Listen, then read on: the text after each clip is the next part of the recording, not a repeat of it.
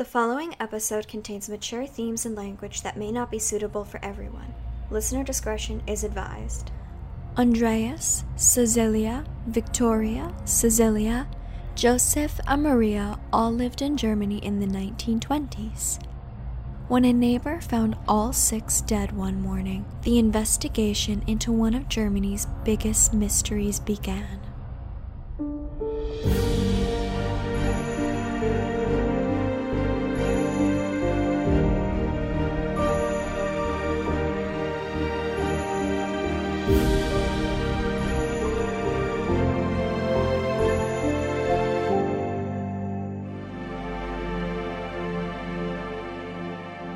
Welcome to True Crime Worldwide, a podcast where we cover crime cases all around the globe. I'm your host, Annika, and this is episode 14.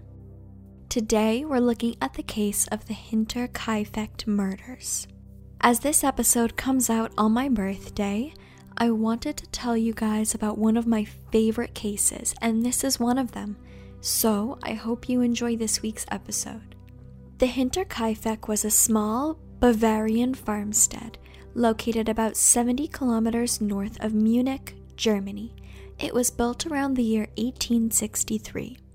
Six people were living in it at the time of this case Andreas Gruber, who was 63, his wife, Cecilia Gruber, who was 72, their daughter, Victoria Gabriel, who was 35, Victoria's two children, Cecilia Gabriel, who was seven, and Joseph Gabriel, who was two. The family maid also lived in the house, and her name was Maria Baumgartner, and she was 44. I would also like to point out that the name Cecilia or Cesalia, I have no idea how to say it. So I'll probably be switching between the two during this episode, and I am very sorry if I mispronounce it. Victoria's husband, Carl Gabriel, had died in World War I in December of 1914. Baby Joseph was actually born illegitimately to Victoria after her husband's death. At the time, the common belief with the people that knew the family was that Joseph was the son of Andreas, who was Victoria's father. Their incestuous relationship was documented during some kind of court session, and everyone in the surrounding village was aware of it. Another rumored father of Joseph was a man named Lorenz Schlittenbauer, who is believed to have been in a relationship with Victoria for a short period of time, even leading up to the time of her murder, allegedly. In the beginning of October in the year 1921, the maid of the Gruber family quit her job. The reason she gave for leaving was that she had recently begun hearing strange noises in the attic and she was convinced the house was haunted. In the beginning of March in 1922, five months later, Andreas Gruber found a strange newspaper that he did not remember purchasing. He thought perhaps the mailman had accidentally left it at the wrong house, or had accidentally left his own paper there. He later asked, but the mailman said he hadn't delivered anything like that recently, None of the neighbors nor any of the family's friends were subscribed to that specific paper. In the days leading up to March 31st, 1922, Andreas told his friends that he found footprints in the snow leading from the forest to a broken door lock in the farm's machine room, meaning someone had broken in. Andreas also mentioned that while there were footprints leading up to the door, there were none going back or leaving the farm at all, at least from that entrance. That same night, the multiple members of the family heard footsteps in the attic, but when Andreas went to search the entire house, including the attic, he found nobody and no signs of anyone ever being there. Family friends wanted Andreas to go to the police, most of them even insisted on it. But he wouldn't listen, and none of these incidents were officially reported. In the afternoon of March 31st, 1922, which was a Friday, Maria Baumgartner arrived on the Hinterkaifeck farm for her first day of work as the new maid. Maria's sister had driven her there and left after only a short stay. She was reportedly the last person to ever see the family. That night, the family all went to bed as usual, each retiring to their given rooms as they did every other night. From what we can guess from the evidence, the perpetrator somehow lured Victoria into the family barn through the stable. It's generally assumed that they used the animals to draw them out. This is the same barn that had been broken into just a few days before. Victoria was murdered with a mattock belonging to the family. She was hit with the blunt side and received multiple hard blows to the head. The process was repeated on Victoria's daughter, Cecilia, followed by Andreas, and finally, Andreas's wife, Cecilia. They all met the same gruesome fate, being lured and killed one at a time. Finally, the perpetrator moved into the house, where they killed baby Joseph, who was asleep in his crib. Last, they killed the new maid, Maria, while she was asleep in her bedroom. Her very first night at her new job, and she was brutally murdered. On April 1st, the next morning, two coffee sellers named Hans Chervoksky and Eduard Chervoksky arrived at the house to place an order. Nobody responded to the knocks on the doors and windows, so the two walked around the yard and didn't see any signs of anyone being home. They did, however, notice that the gate to the machine house was left open, but they decided to leave anyway. It was noted that Cecilia Gabriel was absent unexcused for the next few days of school, and the family failed to show up for Sunday worship at the church. On April 4th, Albert Hofner went to the barn to repair the engine of one of the machines. He also did not find any sign of the family. He waited for an hour to get a response from them before he decided to go ahead with his repair anyway, which took about 4 hours and 30 minutes. Around 3:30 p.m. on April 4th, so later that same day, Lorenz Schlittenbauer, the man rumored to be in a relationship with Victoria, sent his son Johann, who was 16, and his stepson Joseph, who was 9, to the Hinterkaifeck barn to see if they could find any information about the family, or better yet, talk to someone to see what was going on and where they had all disappeared to. The two boys came home and said they couldn't find anyone. Lorenz and his two friends, Michael and Jacob, decided to head to the farm later that day themselves. When there was nobody visibly around, they entered the barn where they found the bodies of Andreas Gruber, Cecilia Gruber, Victoria Gabriel, and Cecilia Gabriel. Lorenz had a strange reaction to this. When he found the bodies, they were in a stack, partially covered by hay and other such barn related things. But he pulled the bodies off of each other and moved them around the barn, meaning he completely contaminated the crime scene. While the two men, Michael and Jacob, were in shock, Lorenz decided to move on to the house alone to look for, quote, his son, unquote. He was referring to baby Joseph when telling his friends this, as he always claimed the baby was his. Inside of the house, Lorenz found baby Joseph Gabriel and the maid, Maria Baumgartner. Joseph had sadly been bludgeoned to death, just like the rest of the family. When police were called, Inspector George Reingruber was the first to respond to the scene. Other officers from the Munich Police Department worked under him to investigate the massacre, as he was deemed lead detective.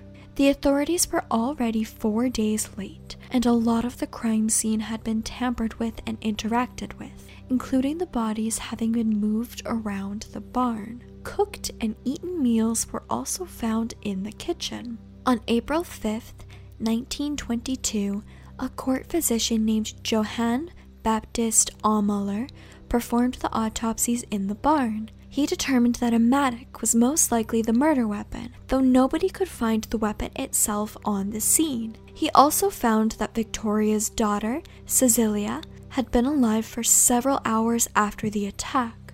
She had torn out her own hair in tufts while lying in the hay and straw, slowly dying from her wounds while stacked underneath her dead family members. tufts of her hair were found in her hands. The skulls of the victims were removed on scene and transferred to Munich, where they were further examined for evidence. Victoria's skull was smashed, and her head had nine star shaped wounds along the right side of her face. Her daughter, Cecilia, had her lower jaw shattered, along with her face being covered in large circular wounds. I can't even begin to imagine the pain she was in with her jaw shattered, just sitting there waiting to die. All of the bodies were covered with something. The ones in the barn with straw and hay, Joseph with one of Victoria's dresses, and Maria was covered with a bed sheet. We know today that this is a sign of remorse and something often done when the attacker knew their victims. The initial theory was robbery, and the police questioned traveling craftsmen, vagrants, and several inhabitants from the village as well. During the investigation, however, they found a large amount of money was still in the house, so this theory was thrown out. Strangely, it was found that after the family was already dead, someone had fed the cattle and eaten food from the kitchen. There was recently cut meat found in the pantry, meaning someone had been living with the dead family for several days after the murders. The victims were most likely drawn to the barn from noises the cattle were making, and upon testing, the investigators found that human screams couldn't be heard from inside the house if they were coming from the barn. Michael Plockl, an artisan, testified that he had passed the home on the evening of April 1st, the day following the massacre. He said someone had been heating the oven. That person approached him with a lantern and blinded him, and Michael decided to continue on his way without starting anything. He also added that he noticed a smell from the fireplace that was, quote, disgusting, unquote, but there was no investigation into this allegation. Simon Reslander, a farmer and butcher, came forward when he heard about the Hinterkaifeck murders, saying he had more information. He said that on April 2nd, at approximately 3 o'clock a.m., he was on his way home and he had to pass the farm. He saw two unknown figures lingering at the edge of the forest. When these people saw Simon, they turned around so their faces could not be seen. With no clear motive found on scene and no witnesses to identify the perpetrator, the police began to formulate a list of suspects that they started to arrest and question. Carl Gabriel was the first suspect. He was the deceased husband of Victoria Gabriel and had reportedly been killed in Arras, France during World War I. His body, however, had never been recovered. After the murders, the public wondered whether he had actually died during the war. Because Joseph was Ill- illegitimately born to his mother, Victoria, Carl could have grown angry about this and murdered the entire family, especially if he thought that Andreas was the father. And this theory would explain why the attack on young Cecilia wasn't as bad as the rest of the family, as she was his daughter. At the end of World War II, war captives from Schrobenhausen, who had been captured by the Soviets, claimed that they had been sent home by a German speaking Soviet officer, who even claimed to be the murderer of Hinterkaifeck. Some of these men later changed and even withdrew their statements, which took a lot of credibility from the overall group. The running theory was that the Soviet may have been Karl Gabriel, as it was known throughout the village that Karl had always wanted to move to Russia. The next suspect was Lorenz Schlittenbauer. This was the man believed to have been in a relationship with Victoria and may have been Joseph's father. Lorenz's wife had died in 1918 and shortly after her death, rumors about his and Victoria's relationship began circulating. This immediately made him a suspect, of course, not to mention he was the one to discover the bodies, and he was the one adamant on sending his sons to the farm and then following up with his friends when his sons didn't find anything. His friends, Michael and Jacob, later came forward to say some suspicious things done at the scene. They had to break the gate to enter the barn because all of the doors were locked from the inside. After finding the four bodies in the barn, not only did Lorenz not seem horrified at the sight, but he immediately went to the house, unlocked the front door with a key, and entered the house alone, unaware if the perpetrator was still there. A key to the house had gone missing a few days before the murders, though it was also a possibility that if him and Victoria had been in a secret relationship, he may have been given the key and he may not have stolen it. Lorenz later defended himself by saying he went to look for, quote, his son, unquote, Joseph. He also moved the bodies around, as mentioned earlier. He was the one who dragged them from their original places and disturbed the crime scene, potentially compromising the entire investigation. For years after, Lorenz made strange comments about the murders that only the perpetrator would know. Local suspicion remained mostly on him after Carl was proven dead. He was known to say things such as, quote, the perpetrator's attempt to bury the family's remains in the barn had been hindered by frozen ground. Unquote.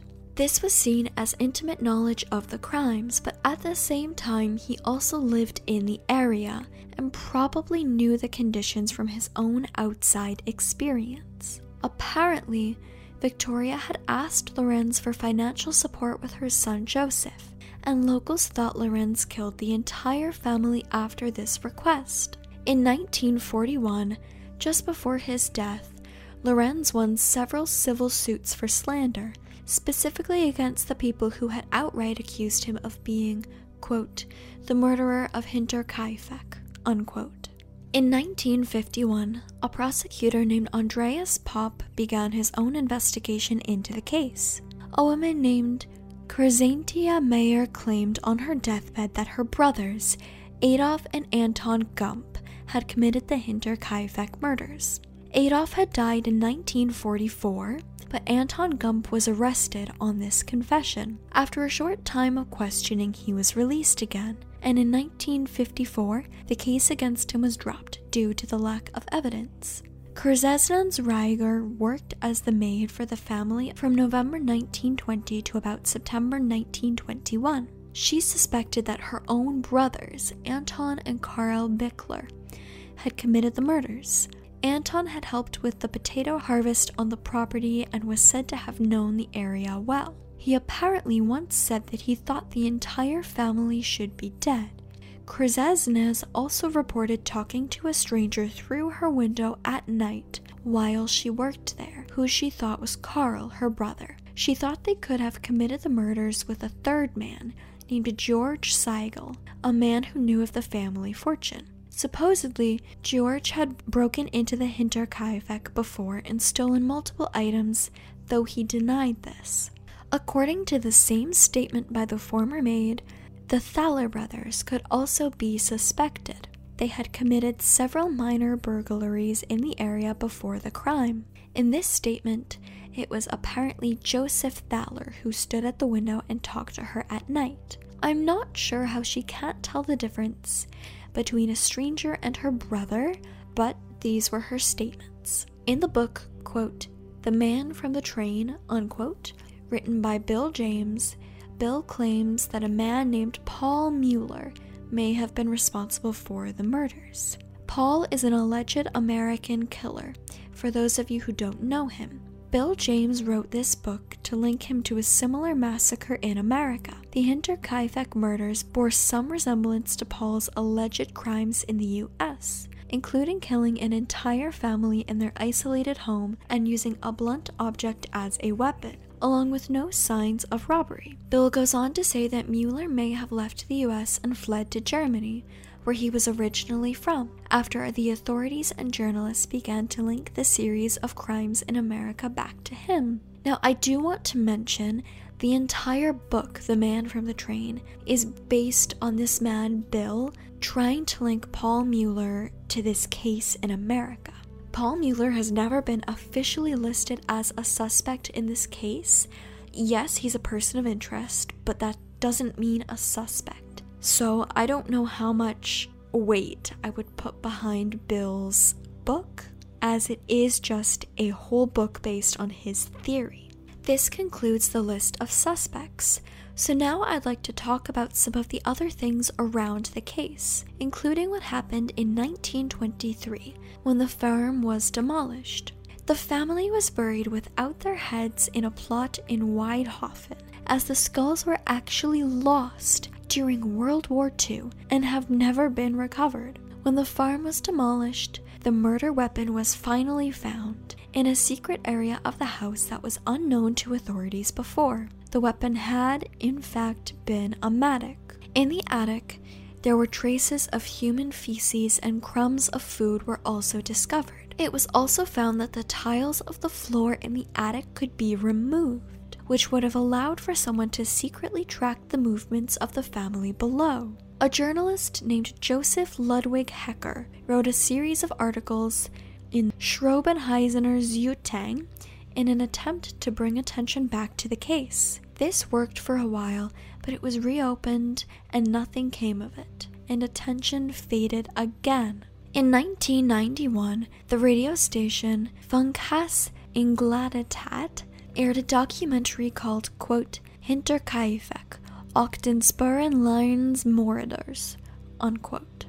This translates to, quote, Hinterkaifeck, on the trail of murderers, unquote. In 2007, the students in the German Police Academy examined the case yet again with more modern investigation techniques, and apparently they narrowed down the suspect list to just one person. They never released the name of this person though, as they are already dead and they wanted to let the family rest in peace. I hope you guys enjoyed this case as much as I do, even though the ending is a little bit frustrating, as there is a possible answer to this almost century old mystery. The sources for this episode include medium.com slash lockdown files, hinterkaifeck.net, mentalfloss.com, filmdaily.co, and Wikipedia. If you're looking to do a deeper dive into the Hinterkaifeck murders, then I would suggest going to hinterkaifeck.net as it has all of the original documents from the police investigation and all of the court documents from Andreas and Victoria's relationship, from all of the arrests, and from anyone prosecuted, even Lorenz's civil suits. This is an excellent resource, so I hope you guys are interested and end up checking it out. I'll see you guys next week. Thank you all so much for listening. I hope you all enjoyed this episode. I would really appreciate it if you all would follow and leave a five star rating and review on Apple Podcasts, as it really helps the podcast to grow. You can find us on Facebook at True Crime Worldwide, on Instagram at True Crime Worldwide Podcast, and on Twitter at Worldwide Crime or True Crime Worldwide. This episode was written and edited by Annika Penny. The intro music was written and produced by Ben James, who you can find on YouTube at B E N J E M I M A.